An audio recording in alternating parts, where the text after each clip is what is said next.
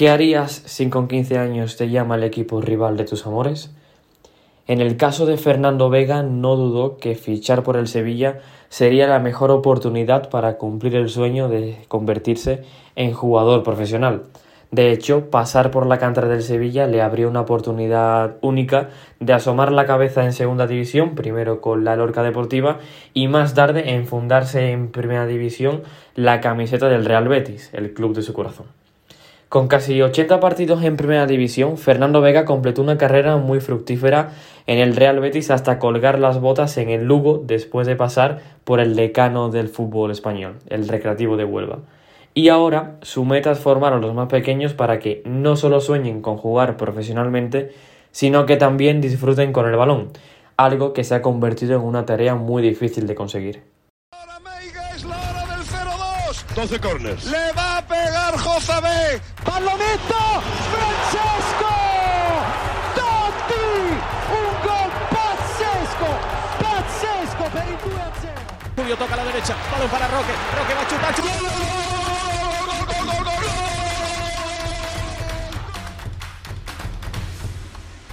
Hoy hablamos con Fernando Vega, exfutbolista profesional tanto en primera como en segunda división eh, Sevilla, Betis, Lorca, Recreativo de Huelva, Lugo. Lo primero, Fernando, bienvenido y darte las gracias por aceptar la, entrevista y charlar un poco. Muchas gracias, es un placer y nada, todo lo que sea por, gente como vosotros, transmite eh, eh, la información del deporte en general. Para mí encantado de estar aquí. Muchísimas gracias. Lo primero, Fernando, que te quería preguntar era que me explicases un poco cómo comienzas tú a tener contacto con el mundo del fútbol, porque eres cantrano del Sevilla, comienzas en las categorías inferiores del Sevilla, pero ¿cómo llega esa primera oportunidad para ir a una cantera importante y cómo surge todo? Pues bueno, como casi la mayoría de niños, pues uno sueña con, poder jugar algún día a nivel profesional, ¿no? Estás alto de, en el barrio, en el equipo de, del propio barrio y después pasas al equipo del pueblo, ¿no? Pues la verdad que se me daba bien, siempre estaba con una pelota entre los pies y, de ahí pues paso a la selección sevillana, ¿vale? Eh, de, de, todos los equipos de, Sevilla y ahí pues escogen a varios. De ahí vamos, creo que fuimos 3-4, al final quedamos, quedamos dos y jugamos el campeonato de Andalucía por, por selecciones provinciales. Fuimos campeones de Andalucía y ahí un año sigo, sigo en, el, en el Aral. Después de, de, ese año, en cadete de Andaluza ya, en segundo año cadete, ahí sí que recibo la llamada ya de, del Sevilla y viene pues Pablo Blanco a, hablar con, con, mi familia para que, que, juegue en el equipo en el Sevilla. Así que nosotros encantados, eh, siendo béticos, eso fue un, ah, fue un show para la familia, pero bueno, eh, cuando tienes 15 años no, no, piensas en eso, solo quieres jugar y eh, donde esté lo mejor. Y en este caso, pues en el Sevilla o en el Betis. El, el, Sevilla vino por mí y decidimos pues, pues hacer, hacer el viaje. Bueno, el viaje. Eh, iba y venía todos los días a entrenar. Así que eso, empezó en el Sevilla, eh, se me sigue dando bien, destaco y, y, vuelvo a ser convocado por las selecciones autonómicas en este caso. También íbamos cuatro de cada, de cada equipo, solo dejaban cuatro de, Sevilla, Betis, Málaga, de los equipos más de cantera, Andalucía. Y, ahí fuimos al campeonato, también creo que quedamos campeones. Y, oh no, no, eh, no quedamos campeones, ese año no, no quedamos campeones. Así que nada, pues eh, hago mi en cadeta andaluza, primer, primer, año de juvenil subo de categoría, empiezo a jugar con un equipo mayor. El segundo año mío de juvenil ya juego con división de honor que hacemos un año fenomenal con Luis de la Fuente. Eh, y ahí pues ya empiezo a, coquetear un poco en el Sevilla Atlético, ¿vale? Que ya es, eh, no es profesional, pero sí que eh, la mayoría cobran y la mayoría casi se dedican al 100%, bueno, yo diría hoy en día la mayoría al 100% en, en el fútbol. Así que ahí pues también fui convocado en, las selecciones nacionales sub-16 7, sub 18 y sub 19, sub 20 también. No llegué al europeo sub 19. Estuve en casi todas las convocatorias, pero al final no, no pude ser convocado en la, en la definitiva. Así que esa, sí, más o menos cuando llego yo a, a, que se me vea o se me reconozca un poco a nivel, a nivel de Andalucía por, por, por, el, bueno, por, la, por el fútbol. Eh, Bético, confeso, yo creo que eso, cuando llega un momento en el que te llama Pablo Blanco te llama el Sevilla, aunque sea con 15 años, con 18 o más pequeño, es una oportunidad buena para intentar ser profesional y jugar en una cantera importante. Creo que ahí importa un poco los colores, ¿no? Sobre todo porque en esas edades, sobre todo lo que quieres jugar al fútbol e intentar buscarte un hueco, ¿no? No importa, ya te digo que yo tenía carne de, yo era socio de, bueno, era socio, pero en ese momento era socio del Betty. Y yo me junté con dos carnés, el del Betty que era socio, que pagaba, y el Sevilla que tú sabes que te lo daban, a los, a los chavales no lo daban. Así que fíjate el numerito mío, ¿sabes? Pero en ese momento no piensa, ya te digo, yo estaba jugando en el Sevilla, estaba jugando con los mejores, junto con el equipo del Betty, era era la competición entre los dos, la mayoría de las veces porque íbamos primero y segundo. sabiendo que estás con los mejores, te da igual. Lo que quieres es llegar a, ser profesional, dedicarte a eso. Y si en el equipo del Sevilla confió en ese momento en mí, yo estoy súper agradecido. Siempre lo he dicho que, allí hice muchísimos amigos que sigo manteniendo, me trataron súper bien. Es una muy buena cantera y, nada que reprochar en ese, en ese sentido. Claro, sobre todo porque además también cuando das un salto al Sevilla Atlético o comienzas a entrar en dinámica ya del filial del, Sevilla, coincides con jugadores como Sergio Ramos, ¿no? Jesús Nava, Puerta, Kepa, que al final son jugadores que han hecho carrera en, en Primera División, por lo tanto, una camada muy buena.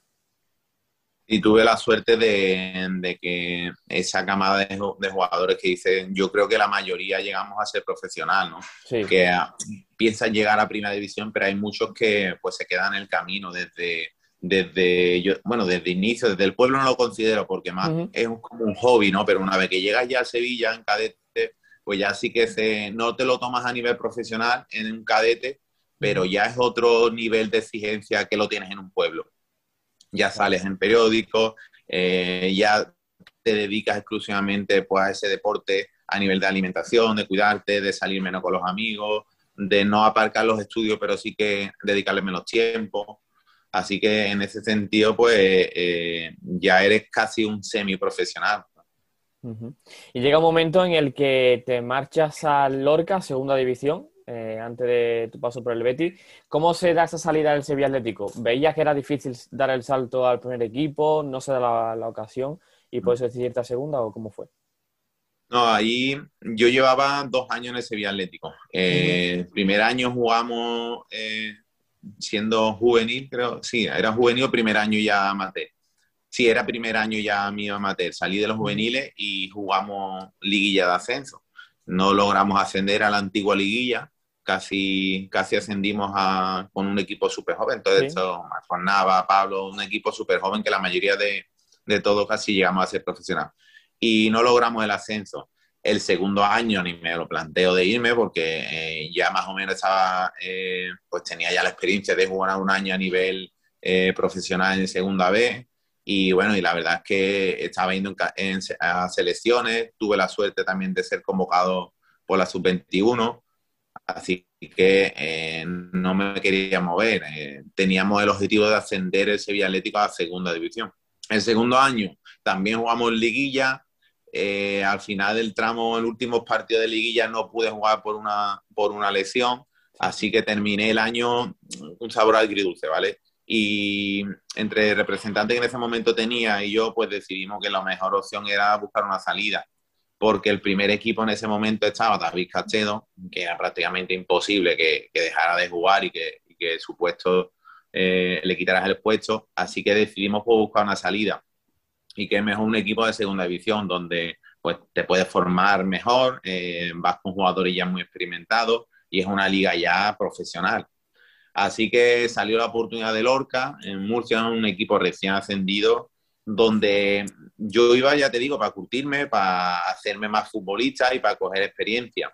De hecho, no iba de titular, había jugadores que, que Unai Emery pues, los rescató de otros equipos, jugadores de, eh, que él conocía ya, pero claro, yo en ese momento era un tiro, era súper joven, con mucha ambición y en los primeros entrenamientos pues ya se vio que, que tenía más nivel y, y que tenía que jugar yo. ese año fue para todo un trampolín, eh, fue un año fenomenal, casi logramos el ascenso con un equipo mm, pues como yo que venía para hacerse, Tati que venía de otro lado, Gorka de Carlos que venía ya de vuelta, jugadores mm, cedidos, ¿vale? Que no era un equipo para subir, era un equipo más bien para mantenerse y con, y con alfileres. Así que ese año para todos fue el gran trampolín. Y para mí yo tuve la suerte también de que ese año terminaba contrato eh, por una cosa u otra, eh, Monchi y, Del Nido, pues en ese momento no quiso renovarme, no sé por qué, si se olvidó o, no sé, al final, que en, diciembre estaba libre y jugando todos los partidos y casi con el Lorca en, primera división. Así que tenía la carta blanca para negociar con todos. Sí que verdad tuve eh, muchas ofertas, el, el, Betty, el, Betty, el Sevilla, Osasuna, también llegó oferta del Madrid para que jugaran en el filial y claro, cuando me vino la oferta del Betty, yo en casa lo dije y casi me lo firma mi padre antes de, antes de enseñar contrato. Es que ese verano supongo que sería muy especial, ¿no? Que lo guardas con mucho cariño porque te llama el, el Betis para Primera División, el equipo de, bueno, tu, tu, equipo. ¿Cómo se vive esa llamada? Teniendo en cuenta que me has contado que te llamaron mucho equipo de Primera y también el Real Madrid, que a pesar de no ser el primer equipo, bueno, jugar en el Castilla y tener opciones de primer equipo también es una buena oferta. Claro, el Castilla también a nivel económico, incluso yo creo que era mejor, pero iba a otro filial, ¿no? Y, yo quería pues, jugar un equipo de primera división. Y si encima el equipo de primera división que me quería era el Betty, es que eh, no podía rechazarla. Eh, en el Betty pues me ofrecieron no jugar, pero sí que tener un puesto y un lugar en la primera plantilla. En el Sevilla yo creo que una vez que se enteraron que lo del Betty iba en serio, pues se pusieron un poco las pilas y, y, no era, estando David Castedo todavía y Dani Bautista creo que eh, estaba también, pues no me ofrecían directamente estar con el primer equipo, como alternar y, la verdad es que no, no, me convencía. Así que decidí irme al Betty y, y nada, yo encantado y, no, no volvería atrás y hubiera hecho lo mismo, creo yo. Sí, porque eso también te ha permitido además tener muchos años en el Real Betis, porque al final llega tu primera temporada, como suele ser de adaptación, de tener minutos, coger sensaciones en primera división, pero a partir de ahí ha sido un pilar importante, no solo en el Betis de primera, sino también en el Betis que baja segunda y vuelve a conseguir el ascenso. Sí, eh, de principio igual tampoco llegué joven, pues mm. con ganas de, de, sumar partido en primera división, pero tampoco iba para jugar. Eh el Betty en ese momento hizo fichaje de Irureta, era nuestro primer entrenador.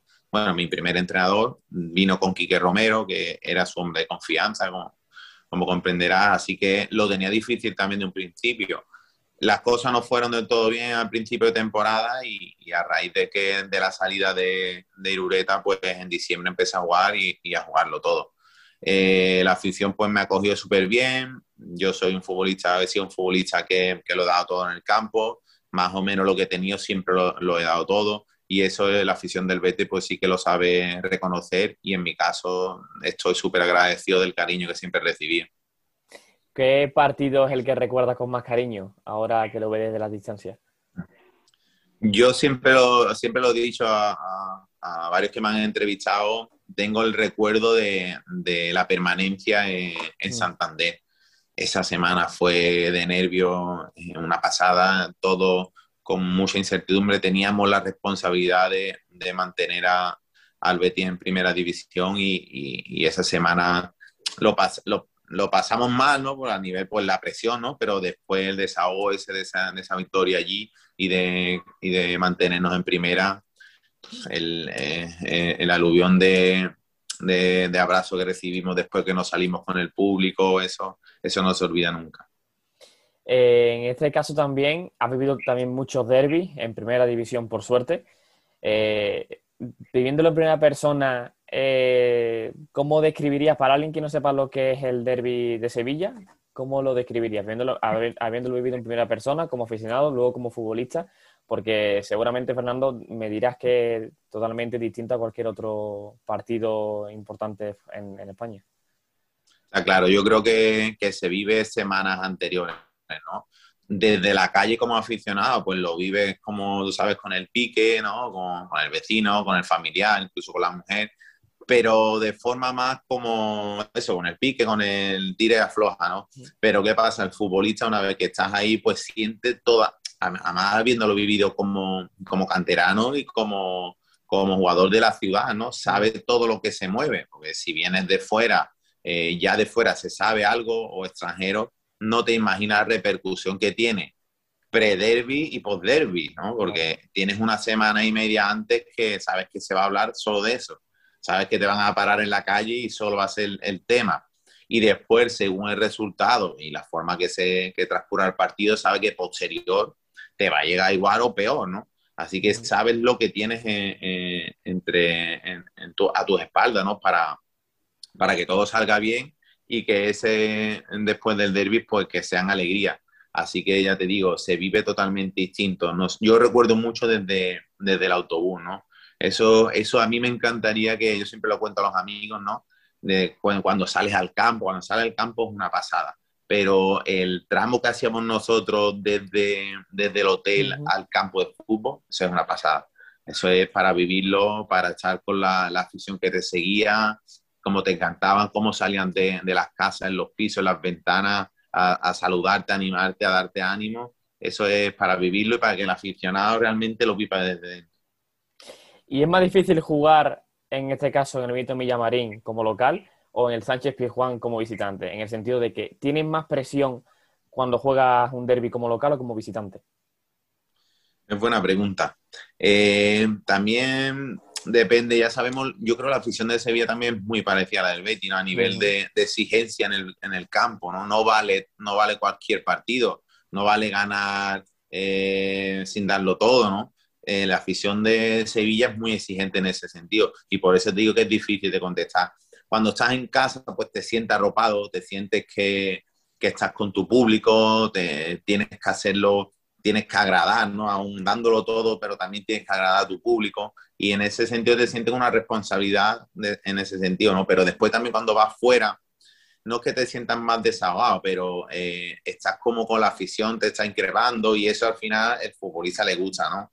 cuando va a campos como eh, en Pamplona, en campos como el antiguo San Mamés, todos esos campos al que es futbolista le gusta. Mm, cuando íbamos con todo mi respeto al campo de Getafe, pues es un campo más frío, un campo donde no siente esa, ese partido de primera división, ¿no? Te tira más como para atrás cuando hay menos público. Y en ese sentido, a mí me gustaba mucho jugar en Pizjuán. También tenía amigos, amigos vecinos que iban de socios Claro, y para mí eso era de que yo desde antes, desde el autobús, la que vamos a dar, y después en el propio campo, hacerle saludo, que me acuerdo, o le hacía algún gesto donde voy a estar en tal, en tal puerta más o menos, por la puerta tal, por allí. Claro, cuando marcábamos un golpe, imagínate dónde miraba yo, ¿sabes? Claro, es lógico. Dicho esto, me ha surgido la duda, ¿cuál ha sido el campo que más te ha impresionado o que más te haya llamado la atención? A mí San Mamés. San Mamés. El antiguo San Mamés, claro. El antiguo San Mamés era un corne, allí, allí era un corne y es que te quedabas helado, era como celebrar, celebrar un gol, parecía que, y tú sabes que ahí en esa época estaba Urzai, ¿no? Los cornes, eso era un penalti. Y en ese sentido, y el tirar, la afición, que hay muchas aficiones, lo mismo cuando lleva el equipo el visitante ganando eh, 0-2, eh, pues ya muestra más, ¿no? De meterte en el partido, de animar, de estar con tu equipo a nivel de, porque no te ha gustado lo que ha hecho durante el partido y estás más o menos pues con la crítica, con algunos pitidos. En el San era, era imposible escuchar eso. En el minuto 1 hasta el 90 la afición animaba como la que más y cualquier saque de banda lo, lo, lo cantaban como, o como un gol o como, como un penalti. Y en ese sentido, la Pamplona también... Eh, es un campo que, impresiona muy pegadito, con el público muy cerca, en la banda. Qué bueno, qué bueno. ¿Y, el rival que al que te hayas enfrentado eh, de futbolista que tú hayas dicho, me va a dar hoy, hoy la noche o que, o que no sabías bien cómo pararlo? No sé, yo siempre he dicho que a mí hay muchos, ¿no? También depende del momento del partido, de, de cómo tú físicamente estés o el resultado. Pero siempre, pues a los laterales, eh, siempre nos ha costado más eh, de que te encare un jugador de banda, tipo Jesús Nava, tipo Joaquín, un jugador de banda que se enfrenta a ti y te dice, te voy a regatear, voy a intentar regatearte. ¿vale? Pues después, en la última época, pues ya pues, empezaron a salir más jugadores de banda, pero era más media punta, eran más jugadores centrocampistas que lo tiraban a banda, pero al final ellos tienden a irse hacia adentro. Y ese tipo de futbolista, pues, al final no te, no te termina de encarando y de poniéndote pues, en apuros, ¿no? Pero los futbolistas como, como te he dicho, Jesús Nava, eh, Juli en su momento, eh, Xavi Prieto, Xavi Prieto las tenía con él y siempre es un jugador que, que te encara, no te regatea, no te deja en evidencia, pero siempre, claro, nosotros los de banda, sacarte un centro, pues era la, la, ruina, ¿no? Al final tú intentas que no, que no haya centro por banda. Pues siempre Xavi, aunque al final sacaba un poquito la puntera, pum, se pegaba al centro. No sé cómo lo hacía, que siempre metías el pie tú para cortar, te pasaba el balón por abajo, por arriba, por el lado, y ese futbolista e, era muy, muy difícil. Recuerdo también uno, sí, sí, no sé si te acuerdas, uno bajito de, contra el Valladolid, que ese, ese día hacía un montón de frío en, allí en, Valladolid, estaba, creo, había estado hasta el campo, imagínate el frío, ¿sabes? Y era un futbolista de sube, para, frena, arranca, frena. Coño, en la segunda parte me pegó un francotirador y me, rompí el isquio, ¿sabes? Yo creo que fue de eso, de tanto arrancar para arrancar. Y, en, y en, en, tu propio vestuario, o sea, en tu propio equipo, ¿quién es el jugador que más...? Porque yo recuerdo, lo que hemos comentado antes, eh, que has compartido en el Ciudad Atlético con Ramos, con Navas, con Puerta, porque recuerdo una frase de un libro, creo que era de Sergio Ramos, uno que sacó hace bastante tiempo, que Pablo Blanco relataba que eso, que el Sevilla Atlético tenía como laterales a Ramos y a Navas, y en la izquierda estaba Ichu y Puerta, creo recordar. Y después también mm. el Betis compartió con Marcos Asunsao, Edu, Oliveira, jugadores bastante buenos. ¿Quién es el que más te ha sorprendido o el que sabías que le tenías que dar el balón y él ya hacía cualquier cosa? Hay jugadores que mm, en la época del Sevilla Atlético, eh, Sergio Ramos, por ejemplo, se veía que, que en su corta edad iba a ser un futbolista importante a nivel nacional, eso se veía. Pero claro, siendo central destacaba en su, en su posición, ¿no? Después Jesús Nava era una pasada, eh, Jesús Nava era, cogía el balón y sabía que se iba, iba a desbordar. Y después, una vez que ya llegaba a nivel profesional, en el Betty, eh, eh, Sergio García, Sergio García es un futbolista impresionante. Lástima que nosotros nos pilló una época, pues desgraciadamente con otras cosas extradeportivas no supo mm. o no pudimos sacar todo el potencial que tiene, que después se vio que en el español lo volvió a sacar de nuevo. Yo creo que era un futbolista que, que hacía cosas distintas, que estaba un escalón por encima, ¿vale? Después yo, bueno, Edu, Edu también era un futbolista que cuando jugaba en la banda, recuerdo, tú le dabas la pelota y te olvidabas, ¿no? Le dabas la pelota y ya pendiente a ver lo que pasaba por detrás. Sin embargo, a otros interiores, pues le da la pelota, estás pendiente que la pueda perder, que haya un rebote. Edu le pegaba una piedra y te la hacía buena. Así que es otro, otro jugador importante. Después en el Lorca también, Tati también hizo muy buena temporada. Tati Maldonado pidió una época muy buena. Y así más o menos eso te diría. Meme Aurelio recuerdo también que llegó y era una pasada como, como le dabas el balón y sabía aguantarla también llegó un poquito cascado, de, era muy mayor con la rodilla, pero era también un muy buen futbolista. Y eso, Fernando, que me has comentado, ¿se nota ya de pequeño quién va a llegar a ser a, bueno, crack mundial, con el caso de Ramos y Navas, como me has dicho? ¿Eso ya se nota cuando estás en esa edad de los 18, 19 años? Yo sí, a partir de 17, 17, 18, 19, yo creo que ya ves, pueden pasar muchas cosas, ¿no? Sí, por supuesto. Yo siempre lo digo que no, no bueno, llegan mejor, ¿no?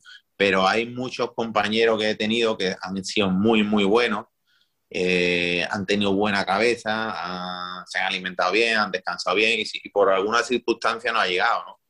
Eh, yo siempre con los amigos digo eso, hay que ser anormal, ¿no? En tu edad para poder llegar, porque no llega ni el más técnico, ni el más bueno físicamente, hay que ser, eh, tienes que pensar distinto como, como si pensaras con 10 años más adelante a saber cuidarte. Con 15 años todos queremos salir y, no puede ser.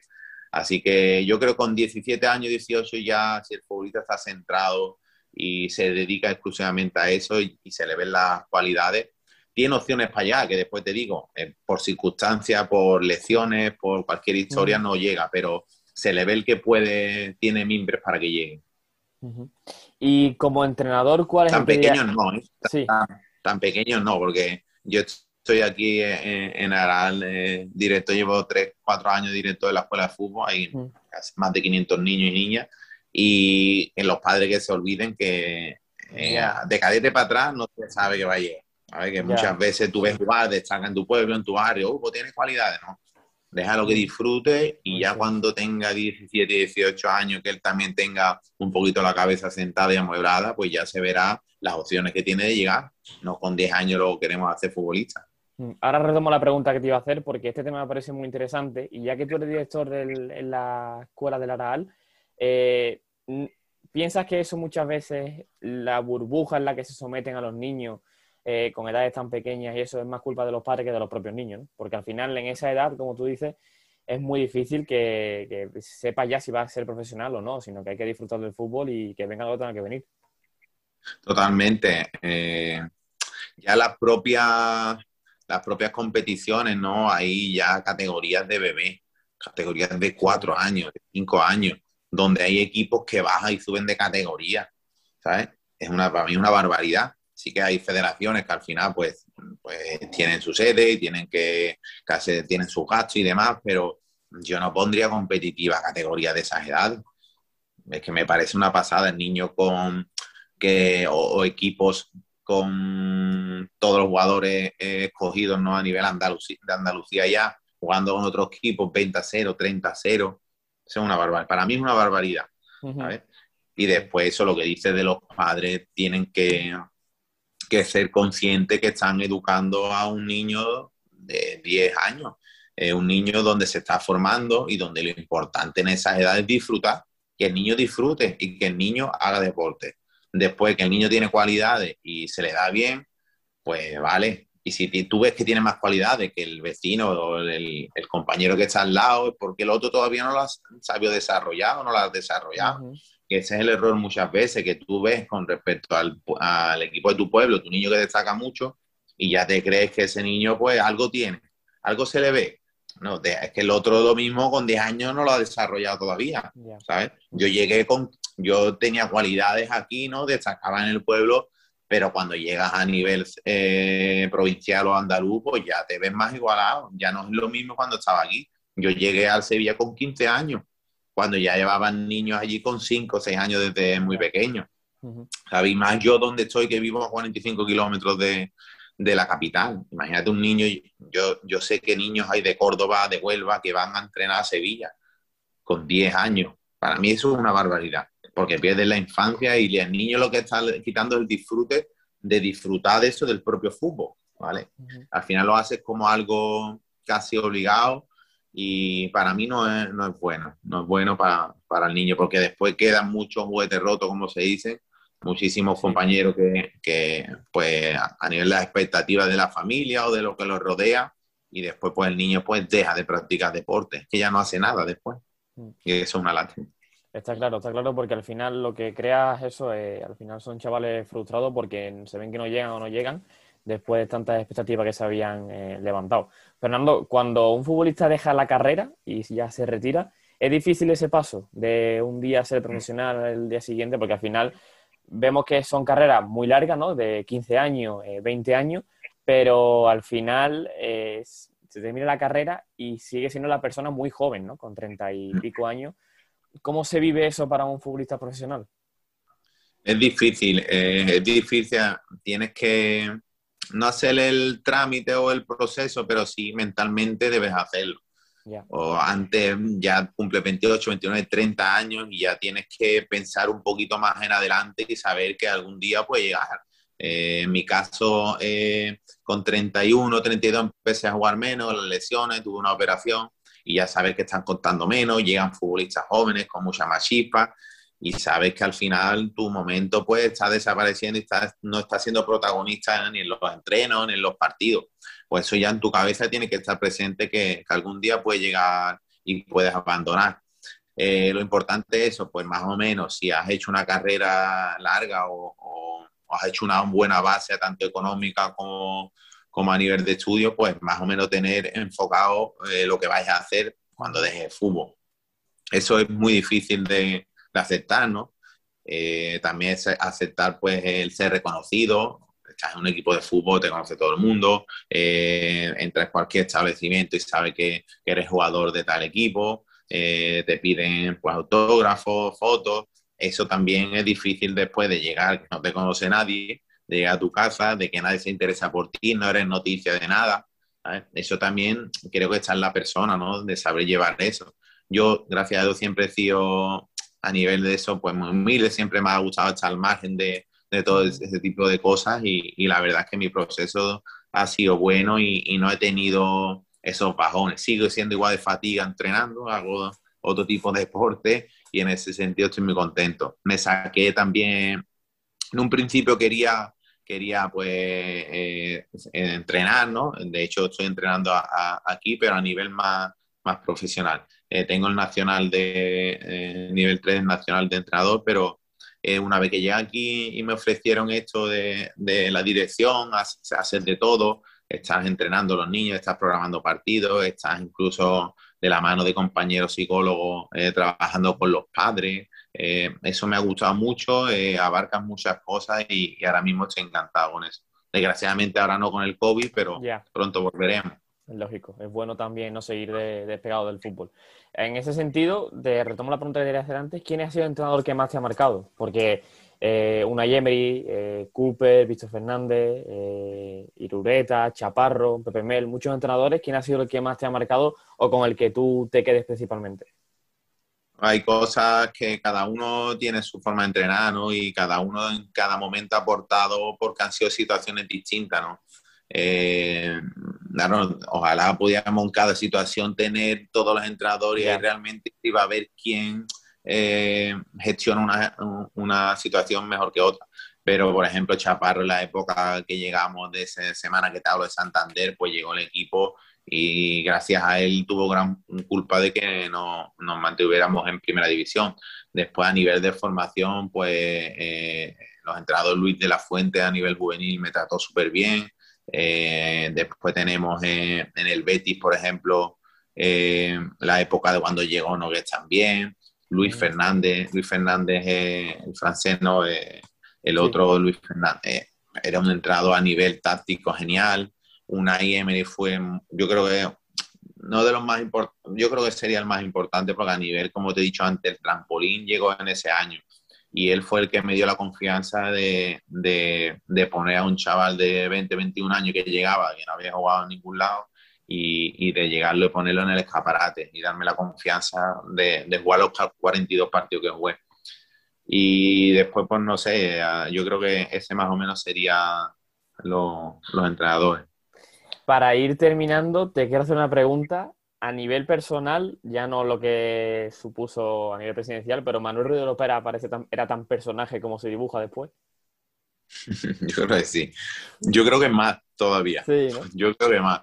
Eh, era un tipo peculiar, ¿no? Ya, no sé si desgraciadamente, pero sí que quedan pocos, ¿no? Pocos eh, presidentes como, como él, ¿no? Era un presidente pues de toda la vida, de igual que los Lendoiro, los, Jesús Gil, eran presidentes que, que estaban casi por delante del propio, del propio club, ¿no? Hablabas del Betty y te venía a la cabeza lo opera, pero sí que después tratándolo a nivel personal era una, una persona bellísima, eh, a los futbolistas nos trataba genial, y yo tengo buenos recuerdos de, de, la época, pero sí que es verdad, era personaje y lo que salía en los periódicos, ya te digo, que salía que era verdad, tema de cuando el perro venía, no sé si te acuerdas, el perro Hugo, todo ese tipo de cosas, llegaba y lo contaba tan, tan normal, ¿sabes? Nosotros estábamos de reír con él.